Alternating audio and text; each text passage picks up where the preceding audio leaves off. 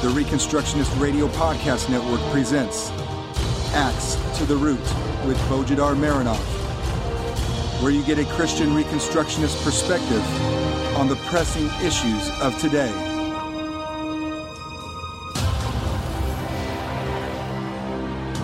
Welcome to episode 69 of Axe to the Root podcast, part of the War Room Productions. I'm Bo Marinov, and for the next 30 minutes, we will delve into the problem of strategy, strategic thinking, long term orientation, and postmillennial optimism. That's right, these are the things we will be talking about. You may be wondering if this is the right episode for the title or the right title for the episode, but it is. We'll be talking about sodomite marriage, or rather about the history of sodomite marriage, but we will be looking at it from a strategic perspective, one that projects our world a few decades ahead and works to establish what our focus needs to be today in order to prepare for the future and its challenges. In one of his audio tape series of back in the 1980s, Dennis Peacocke said that the future belongs to those who have prepared themselves for it. Given that our cultural presence in the U.S. doesn't belong to the American church, but rather to her enemies, we can rightly assume that the church in decades past didn't care to prepare herself for the future, or that her leaders and ministers didn't care to prepare her for the future. You know, Billy Graham passed away a few weeks ago, and while reading different articles, and some of them eulogies and some criticisms, I couldn't help but think if I ever cared about the reputation I leave, the last thing I want to be known for is being America's pastor during the decades of the most precipitous loss of Christian influence in America. All right, I'm not trying to say that Billy Graham was deliberately guilty of destroying Christian influence in the culture, but the truth is, whatever he did or believed he was doing, he did not prepare the church for the future which is our present today, and this our present today doesn't belong to the church. And Graham is not solitary responsible. Thousands of pastors in, in, in the last 100 years have done nothing to prepare the church for the future. And as a result, when the future arrived, it was captured by the enemies of God. In fact, if anything, thousands of pastors have deliberately focused on short term issues and ignored the long term issues of the future. There wasn't even a self-conscious effort to discern what was short-term and what was long-term, what battles deserved most of our time and effort and resources, and what battles should be either left alone or only committed small time and effort. This lack of discernment, and even the refusal to seek discernment, has led to grave consequences today. So, today I will tell you a story, a story from history, and you make your conclusions about the future. A couple of years ago, in the middle of the public debate uh, over the Supreme Court decision on uh, the Obergefell v. Hodges, I heard Voddie Baucham say in a lecture or a sermon that for the uh, first time, a government acknowledges marriages between people of the same sex. It wasn't just Voddie, however. Later I heard and, and read the same claim repeated several times. I assume the claim was made to create a dramatic effect on the hearers, to make them realize that this is a very special mom- moment in history, and this moment justifies the sudden attention the preachers gave it. Now, there's much to be said about why the evangelical leaders of our day have to resort to such dramatic effects in order to shake their people out of their apathy. It's the fault of those same evangelical leaders who have preached apathy for, for decades. But this is an issue for another episode of Axe to the Root. As of now, I only want to focus on the claim that this is a unique moment in history in respect to sodomite marriage. And when we examine that claim, we will see that there are certain covenantal lessons for us in the history related to it. There's only one problem with such a claim. It is false. In history, many cultures and governments approved of and sanctioned sodomite unions. Ancient Egypt, Assyria, uh, many Native American cultures. In Greece, the city-state of Thebes even had its elite troops, the sacred uh, band of Thebes, staffed with sodomite couples of male lovers. It's a sacred band. The theory was that since sodomite male love, male lovers will fight much more ferociously to protect their lovers. The Fujian province of China was known for, it, for its ancient history of sodomite marriages. The Buddhist temples of Tibet China and Japan practiced pederasty, old men with young boys, as part of their normal everyday life all the way until World War II. Ironically, it was the Chinese communists of all people who put an end to the practice. Sodomite practices and marriages in many in any kind or form have always existed in pagan societies. Yes, even in Islam. In fact, Islam changed its policies and laws on sodomy only under the influence of Victorian England. And even as late as the early 20th century, notable British sodomites like John Maynard Keynes would travel to Tunisia to find themselves young boys for sexual pleasures. But there's more to the story. While we can expect that pagan societies constantly being in war against God would not only tolerate but also officially codified sodomy in their laws and customs, what is not known today is that Christian Europe also had widespread sodomy and even sodomite marriages for a while. And yes, church ministers presided over these marriages and officially registered them in their books. And from this lapse in the history of the church, we today can learn a very serious covenantal lesson. Now, the Roman Empire in its last days before Constantine was given over to all kinds of immorality, and in fact, that immorality continued long after Constantine. In the Eastern Empire, uh, uh, the Eastern Empire became officially Christian under Theodosius I, but the, the, Western Empire continued to be a mixture of paganism and Christianity. Ironically, it was the invading Germanic tribes who brought Christianity, or actually its heresy, Arianism, and with it, stricter morals the old Roman aristocracy remained pagan in its beliefs and ways and kept the immorality of the past, and with it kept its sodomy as part of its life. The Western Church thus started with the habit of overlooking that sin. In the first centuries after the fall of the Western Empire, there were almost no writings against sodomy. It was practiced for sure, and there were a few laws here and there against it, but in general, the society was tolerant of it. One reason could have been the fact that since sodomy is usually a sin related to wealth and free unproductive time, it was mostly the nobility and the monks that engaged in it. Being a sin of mostly the powerful of day, therefore, not many theologians dared challenge the status quo against powerful men. Apparently, therefore, during that period of time, sodomites were rather tolerated. In the 8th century, Pope Gregory III only postulated one year penance for male sodomy and five months for female sodomy. The 8th century, of course, was still the so-called Dark Ages, not in the sense of uh, the secularists use the word as in the age, ages of Christendom, but dark in the sense that the previous relatively secure and safe lands of the Roman Empire were still in turmoil after the fall of the Western Roman Empire two centuries earlier. Northern Africa and Spain were in the hands of the powerful Muslim dynasties of the Abbasids and the Umayyads. The Eastern Roman Empire was fighting for its life against both the Caliphate in the east, Constantinople was besieged by the Arabs twice in 40 years, and the newly formed Bulgarian Empire in the north. Charlemagne hadn't become a king of the Franks yet to unite the West, so the borders of Christendom were assaulted by Saxon, Norse, and Slavic barbarians, themselves pushed west by the tribes of the Eurasian steppes. In this situation, a sexual sin largely limited to a former ruling class that had become obsolete was not considered a priority. In the catalog of church penances, male sodomy was ranked together with other sexual practices that were not specifically banned by the Bible, within the family, of course, but were meant only for pleasure, not procreation. The reign of Charlemagne brought to Western Europe the peace it had lacked for centuries. With peace came relative prosperity, and with prosperity, complacency and idleness returned, and with them, the sins that usually accompany complacency and idleness, especially among a class of the population which by that time had re- has received a, a number of privileges by Charlemagne and his heirs, and therefore had the luxury of indulging in those sins, the monks. In 1051, the Benedictine monk Peter Damian wrote a long open letter to the then reigning Pope Leo IX, a letter that later was published in a book under the name of the Book of Gomorrah.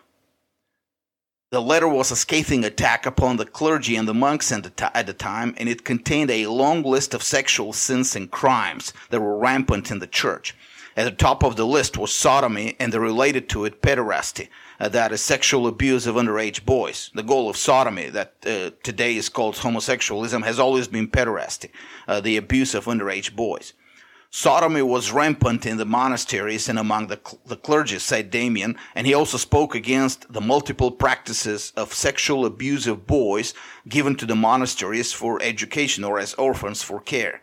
The practice used to be accepted as normative in pagan Athens. Plato mentions it in his dialogues and it was banned by the early Christian emperors, but in the 11th century, the monasteries and the church schools had become a den of sodomitic iniquity, and children were the main victims of it.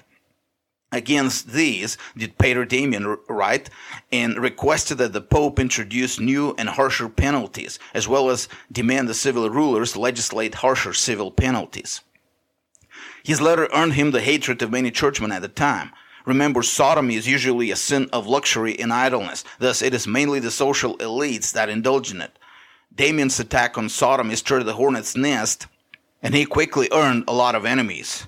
Pope Leo IX first praised the book highly, but then, after pressure from the powerful of the day, changed his mind and decided that Damian's criticism was an exaggeration.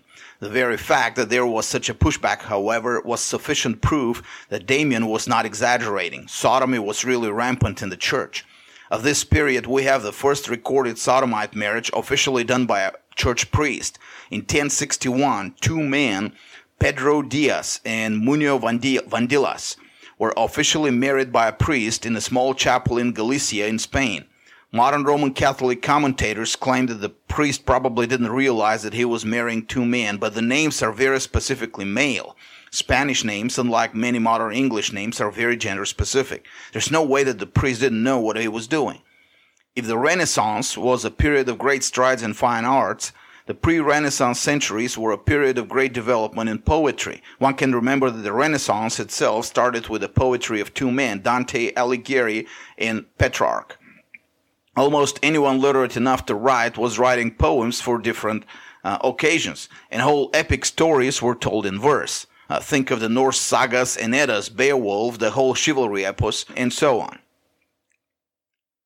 Those not literate enough to write poems just memorized them, and a favorite pastime at social gatherings was reciting poems, a leftover from earlier times when tribal lore was transmitted to generations by reciting it at public gatherings.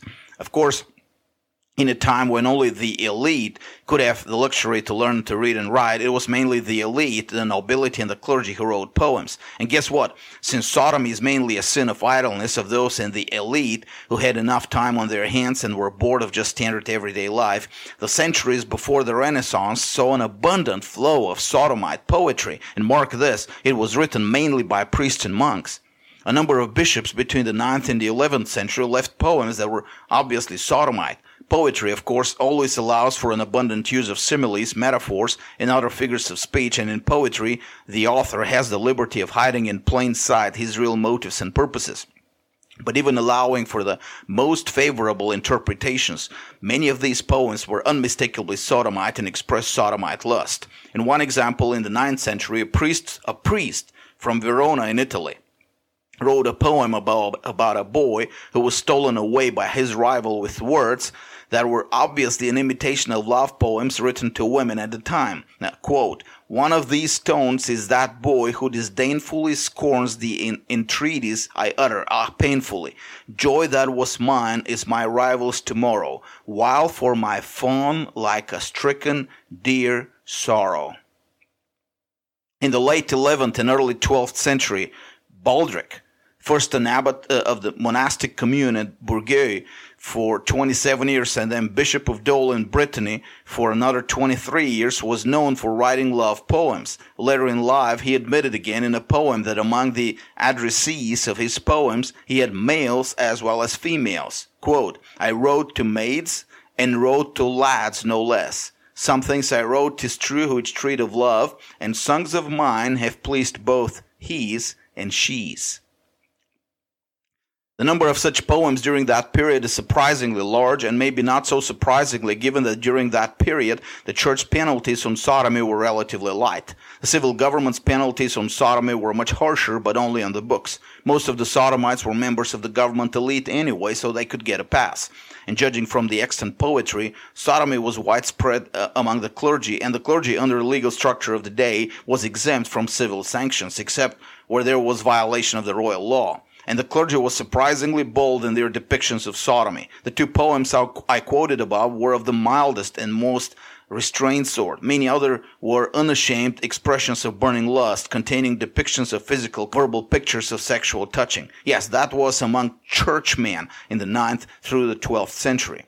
Peter Damian was right after all, and his letter to Pope Leo IX was not an exaggeration after all. A generation after Damian's letter, the First Crusade was called, and the era of the Crusade started to last for about two centuries, perhaps even three and a half, if one counts the lesser campaigns against the Turks, which continued until the fall of Constantinople in the mid 15th century. Until that time, Christendom had not seen warfare over such long distances. Now, within the small confines of Europe, wars were fought over short distances, and the army's trains usually included either the families of the knights, if they were wealthy enough to afford it, or prostitutes who take, took care of and advantage of the sexual needs of the soldiers.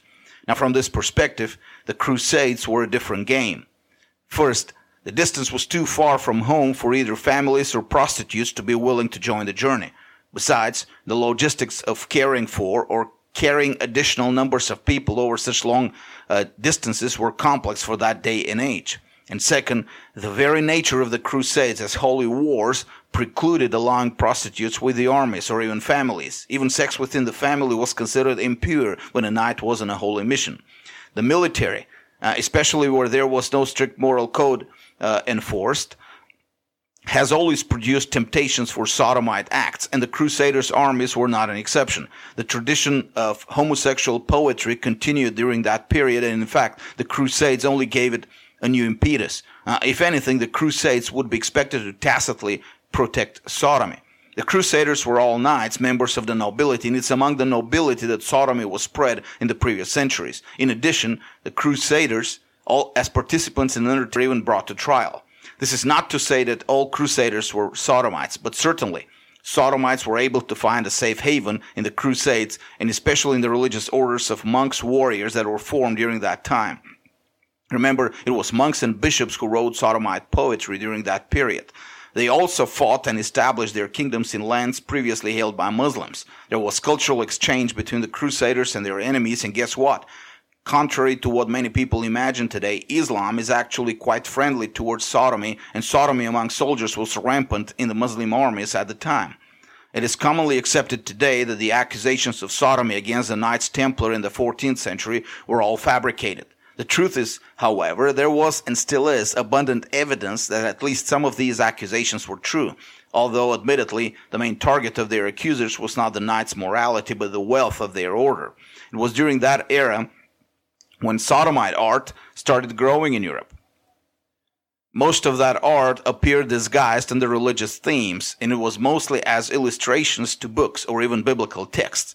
Some of it is quite disturbing. In one illustration, the three wise kings of Matthew chapter 2 were depicted lying in the same bed, under the same blanket, naked, and two of them are in a position of unmistakably sexual nature. In another such illustration, and that's an illustration to a gospel. In another such illustration, the Garden of Eden is depicted with two couples who passionately hug and kiss each other, except that each couple is of the same sex, two men and, and then two women, etc., etc. No need to continue with these descriptions. As much as we love to point to the Crusades as a time of great courage and victories for the Christian faith, the reality is the Crusades were at best a mixed blessing, they brought back to Europe just as much corruption and apostasy as the faith and courage they took away from it.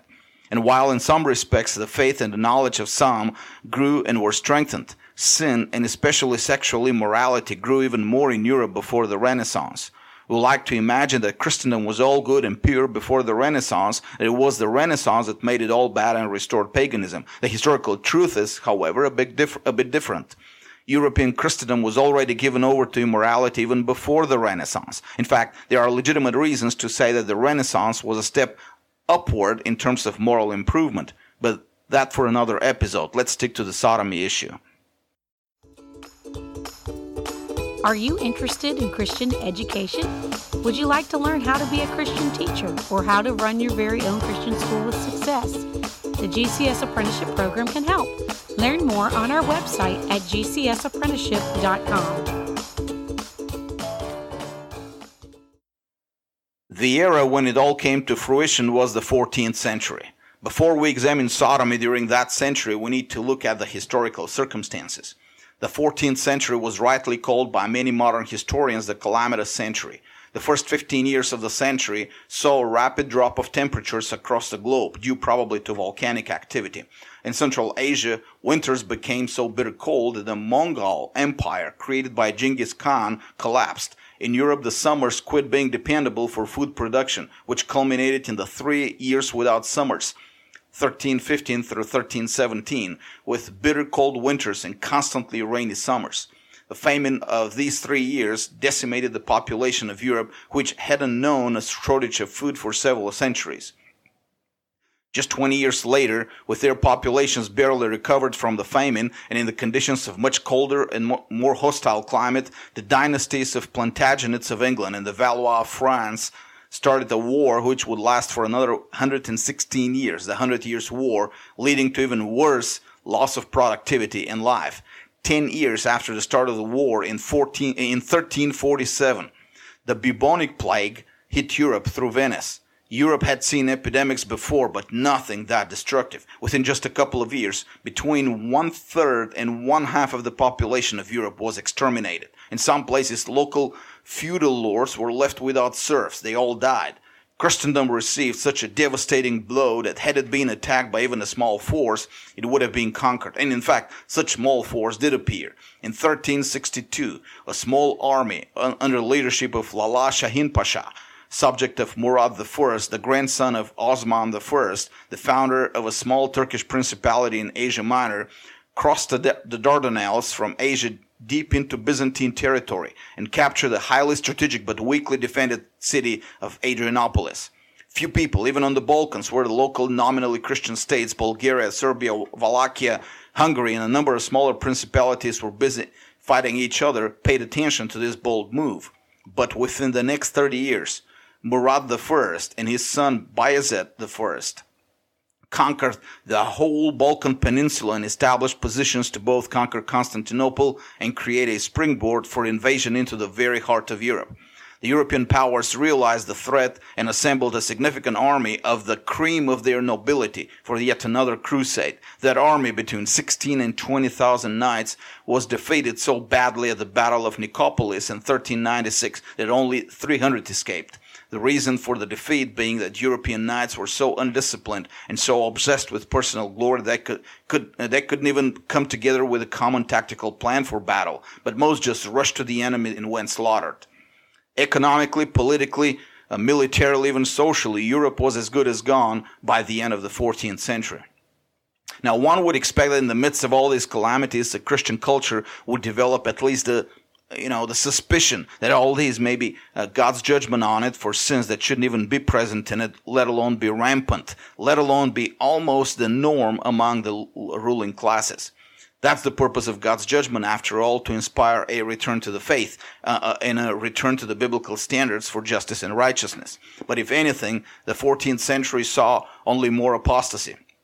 In the midst of constant wars, epidemics, and famine, the value of human life cheapened and death became prevalent. The hearts of men, instead of turning to God, hardened. And it was not only among the elite. Sexual immorality became rampant even among the lower classes of the society.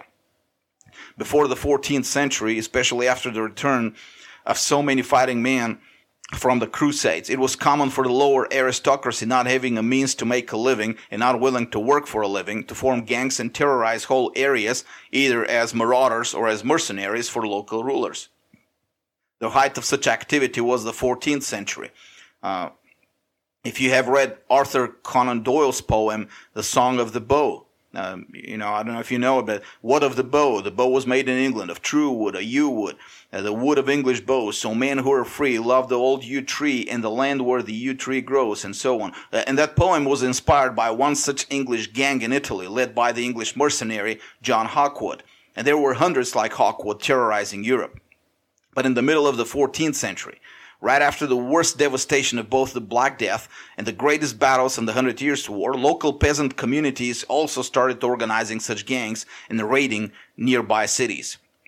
Europe became a nightmare of violence and injustice. Some of those gangs eventually grew strong enough to stage peasant revolts in France, Germany, Flanders, England. The dissolution of civil power removed the external restraints, and without restraints, the European society was in a constant collapse.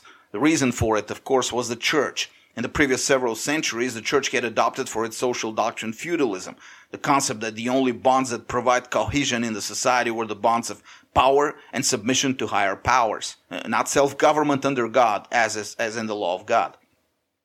When the calamities of the century weakened the bonds of power and submission, man had no other principle of cohesion to fall back on, and chaos ensued.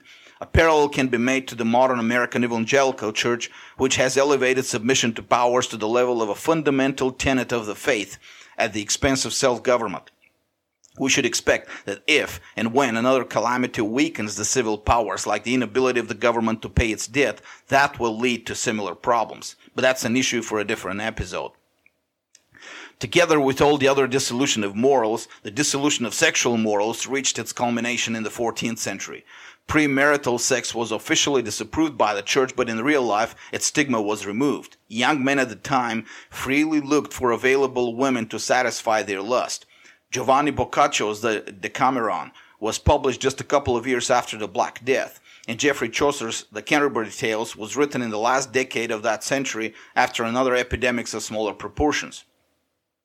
Boccaccio's and Chaucer's treatment of extramarital sex as a solution to psychological or health problems was not unique. It was the common wisdom of that age. Their description of sex as a tool of power of women over men, and sometimes vice versa, was also in line with the spirit of that age. The Romance of the Rose, a poem of 22,000 lines written by Guillaume de Lorris and Jean de Meun, uh, a Frenchman, became a true bestseller among the aristocracy. The poem was a detailed description of the art of sensual and sexual seduction and became like a liturgy of pornography to the courtier classes.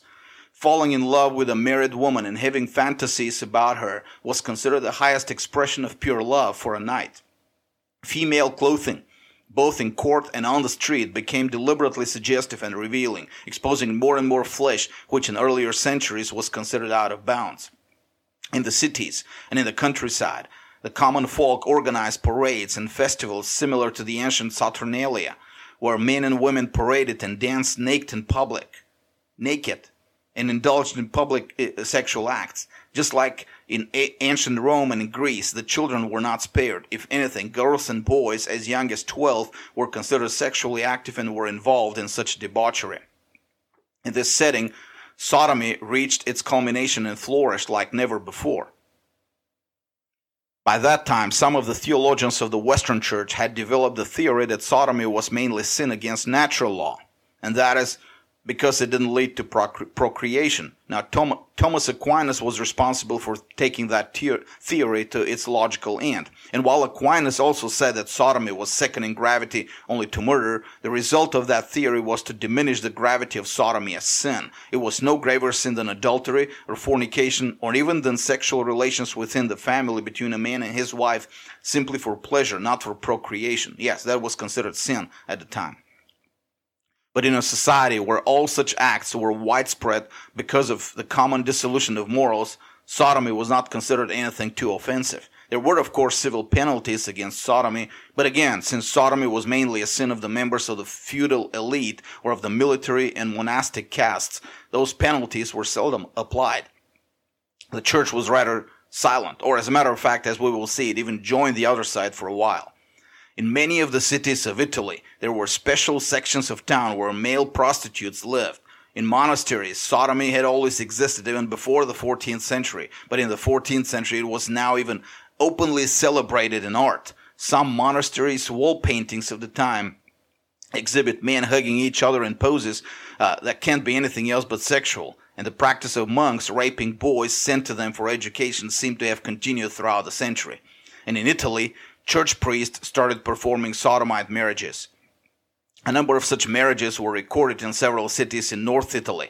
There may have been even more of which we don't know due to lost records. Again, such marriages were mainly limited to the political elite, to, who, uh, to those who had immunity to the otherwise strict judicial laws against sodomy. And what we know, most such marriages were performed in small chapels, usually not in big ceremonies. By the end of the 14th century, some feudal courts had official same-sex couples. And while there were voices within the institutional church against perversion and debauchery, the majority went with it. In his Inferno, Dante Alighieri, uh, he wrote it in that century, mentions specific names of well-known sodomites in high government positions. One of them, for example, Guido Guerra, a man of influence and power, a military read, a leader, and a confidant of Pope Innocent IV. Sodomy apparently was not even concealed if the sodomites were so well known, and even the popes had no problem befriending and confiding in sodomites. In terms of morality, therefore, the 14th century was the lowest point in the history of Christendom. No matter what area of life one would want to look at family, sexuality, war, economics, social relations, foreign policy, art and literature every area of life was soaked in wickedness and injustice. Rampant sodomy was only a natural consequence of the rampant total wickedness in the, in the culture. What made it even worse than other cultures, however, was that the church said and did next to nothing against it. In most instances of immorality, church ministers joined the powerful of the day, or, or were them, themselves the powerful of the day, and indulged in that immorality themselves. And then it suddenly ended within a little over one generation. Reading that part of history, I have always wondered about that abrupt change. The 14th century was indeed a dark age, not in the sense modern secularists propose it. In fact, if anything, they would have loved living in that century with its dissolution of morals, its secularist character, and especially with the licentious liberty of its artists and poets, supported even by church ministers in high positions. The free fall of the society continued well into the mid 15th century, and with it continued the judgment from God. There were no new moral or judicial reforms. There were no leaders who would dare lead the society to correction. The only person who tried to reform something in the church or in the society based on the law of God was the Czech reformer John Huss. But after he was executed, his followers either went into heretical extremes, including lawlessness and sexual immorality, or returned under the Roman Church for the lack of any vision of how the reforms should continue. The last crusade against the Turks started by the Polish Lithuanian King Vladislav in 1443 ended in bitter defeat near Varna, today in Bulgaria. Actually, I used to live right on the field, right where the battle was fought in 1444. And that for the same reasons as the defeat at Nicopolis 50, 50 years earlier. His knights had no self-discipline, no self-control, and were driven by ambition for personal glory and honor rather than common military sense. Constantinople fell to the Turks in, in 1453. In the same year, England and France finally ended the Hundred Years' War, not because they resolved their problems, but because both kingdoms ran out of resources, including human resources. The Black Death returned several times after the Great Outbreak in 1347 in some regions. Even the universities started in the previous centuries were now closing for the lack of qualified professors. The plague had taken the lives of many of them. For all practical purposes, in, in 1453, Europe lay in ruins, politically, socially, economically, militarily, intellectually, and in the midst of all this, sexual immorality, including sodomy, reigned supreme everywhere, from the highest courts to the lowest villages of the land. And then, all, all suddenly changed. I have no idea where the change came from. There is no specific event or historical factor that can be declared the beginning of the change towards correction. After the 1450s, within a generation, Christendom suddenly developed the discipline, the desire for righteousness, the vision, and the impetus to break with the previous generations. In Portugal, Prince Henry the Navigator started laying the foundation for the age of exploration by developing a new kind of ship, the caravel, and training a generation of navigators like Antonio Noli, uh, Nuno Trist- Tristão, Bartolomeu Dias, Vasco da Gama, and many others who became role models for many European youths at the time, including the Genovese Christopher Columbus. Both Spain and Portugal were able to train armies disciplined enough to defeat the Moors and rejoin the peninsula to Christendom. Columbus left for his first journey in the same year. The last Muslim fortress in Spain, uh, Granada, fell to the armies of Ferdinand and Isabella. These new victories were the result of the development of better gunpowder and weapons, which took more disciplined armies than the knights of the previous era. In 1444, when Vladislav was defeated at Varna, the technological levels of Islam and Christendom were the same.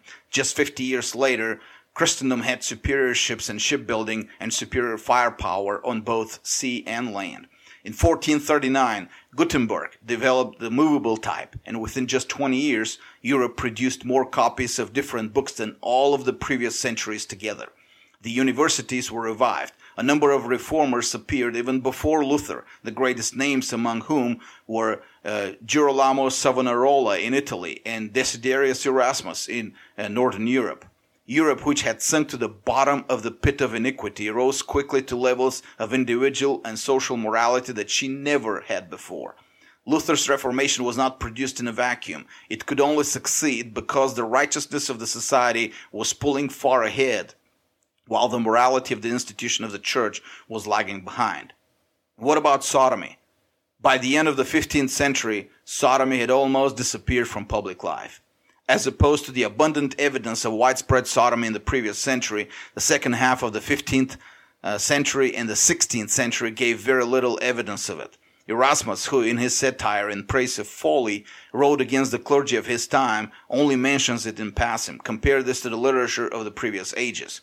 Luther, when asked about his view on sodomy, declared that he would prefer to leave the subject untouched. His fellow Germans were so blissfully unlearned about this horrible vice that he didn't want to give them a chance to get educated in perversion, even if through a sermon. Calvin, in the gigantic volumes of his sermons and commentaries, never tackles directly the issue of sodomy. Apparently, neither France nor Switzerland in his time had any widespread sodomy.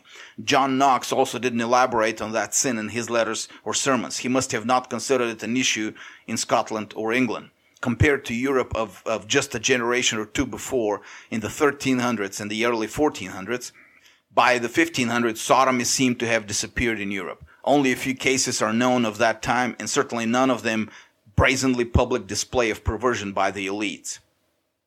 What happened? To what can we ascribe such abrupt change? Certainly not to any church revival. There wasn't any in that period. There was no major drive towards reformation by any established church figure. The change in the society happened independently of the church. The seeds grew without any institutional help. Now, how, how did that transformation happen? And what made sodomy disappear so abruptly within just a generation? The answer can be found when we consider the nature of the sodomite culture and the nature of the godly, family based culture. A sodomite culture is, by default, and by its very definition, devoid of the ability to produce fruit as long as that culture hasn't developed to its practical maturity, it still has mixed practices. Many of the early sodomites in Rome and later in medieval Europe had families and wives and children while practicing their sodomy. The perversion, therefore, continued by example and imitation in the families and in the culture. But such mixture is not a matured sodomite culture. When a sodomite culture develops to its maturity, it completely rejects the concept of procreation and view of the future. That's why modern sodomites are the main supporters of the abortion industry. To put it simply, a sodomite culture that has come to fruition has come to fruitlessness. It can't develop anymore. It can't procreate. It can't produce offspring for the future. It can't even think of the future. All it can do is destroy itself. Now, it may bring some destruction on the culture around itself, but even there, a sodomite culture gets so powerless the closer it gets to its fruition that even its attempts at destruction are powerless. And eventually, it disintegrates of itself, even where there is no organized resistance against it, and it gets replaced with a culture of future-oriented families whose purpose is conquering the world. Even if that culture starts very small and very weak, and even if it looks like it won't have any chance to survive against the odds. And you all make the conclusions for yourself in our culture today. The book I will assign for reading this week is A Distant Mirror by Barbara Tuchman. Tuchman is an outstanding historian and even more outstanding storyteller. Read the story of the 14th century in that book. As you realize the moral and social chaos Europe was thrown in by the end of the 14th century, just keep in mind that just two generations after the end of the book, Europe was completely different, and let that govern your hope and strategies for the future. And speaking of strategies of the future, remember in your prayer and giving Bulgarian Reformation Ministries, a mission organization devoted to building the intellectual foundation for the future Christian civilization in Eastern Europe. That's right. No matter how the situation looks today, eventually only the Christian civilization survives long term. And we're there for the long term. Visit BulgarianReformation.com, subscribe to the newsletter, read what a mission is supposed to do to win long term, pray and donate. And God bless you all. This was a Reconstructionist Radio War Room production. Axe to the Root with Bojidar Marinov. Please visit bojidarmarinov.com and reconstructionistradio.com forward slash axe to the root.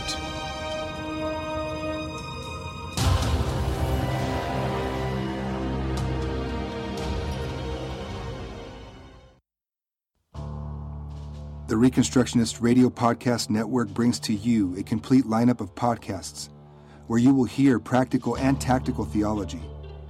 Our desire is not simply that you consume our shows, but that you also live out your faith in every area of life. We can talk all day long about these things, but if we fail to put them into practice, then we fail as ambassadors of Jesus Christ our King. Subscribe now to your favorite Reconstructionist Radio Podcast Network shows, or you can subscribe to the Reconstructionist Radio Master Feed, where all of the content we produce, including the audiobooks and audio articles, will pop up as soon as they are available. And don't forget to visit ReconstructionistRadio.com to volunteer as a narrator or to partner with this ministry financially. May the Holy Spirit stir you into action for Christ and His kingdom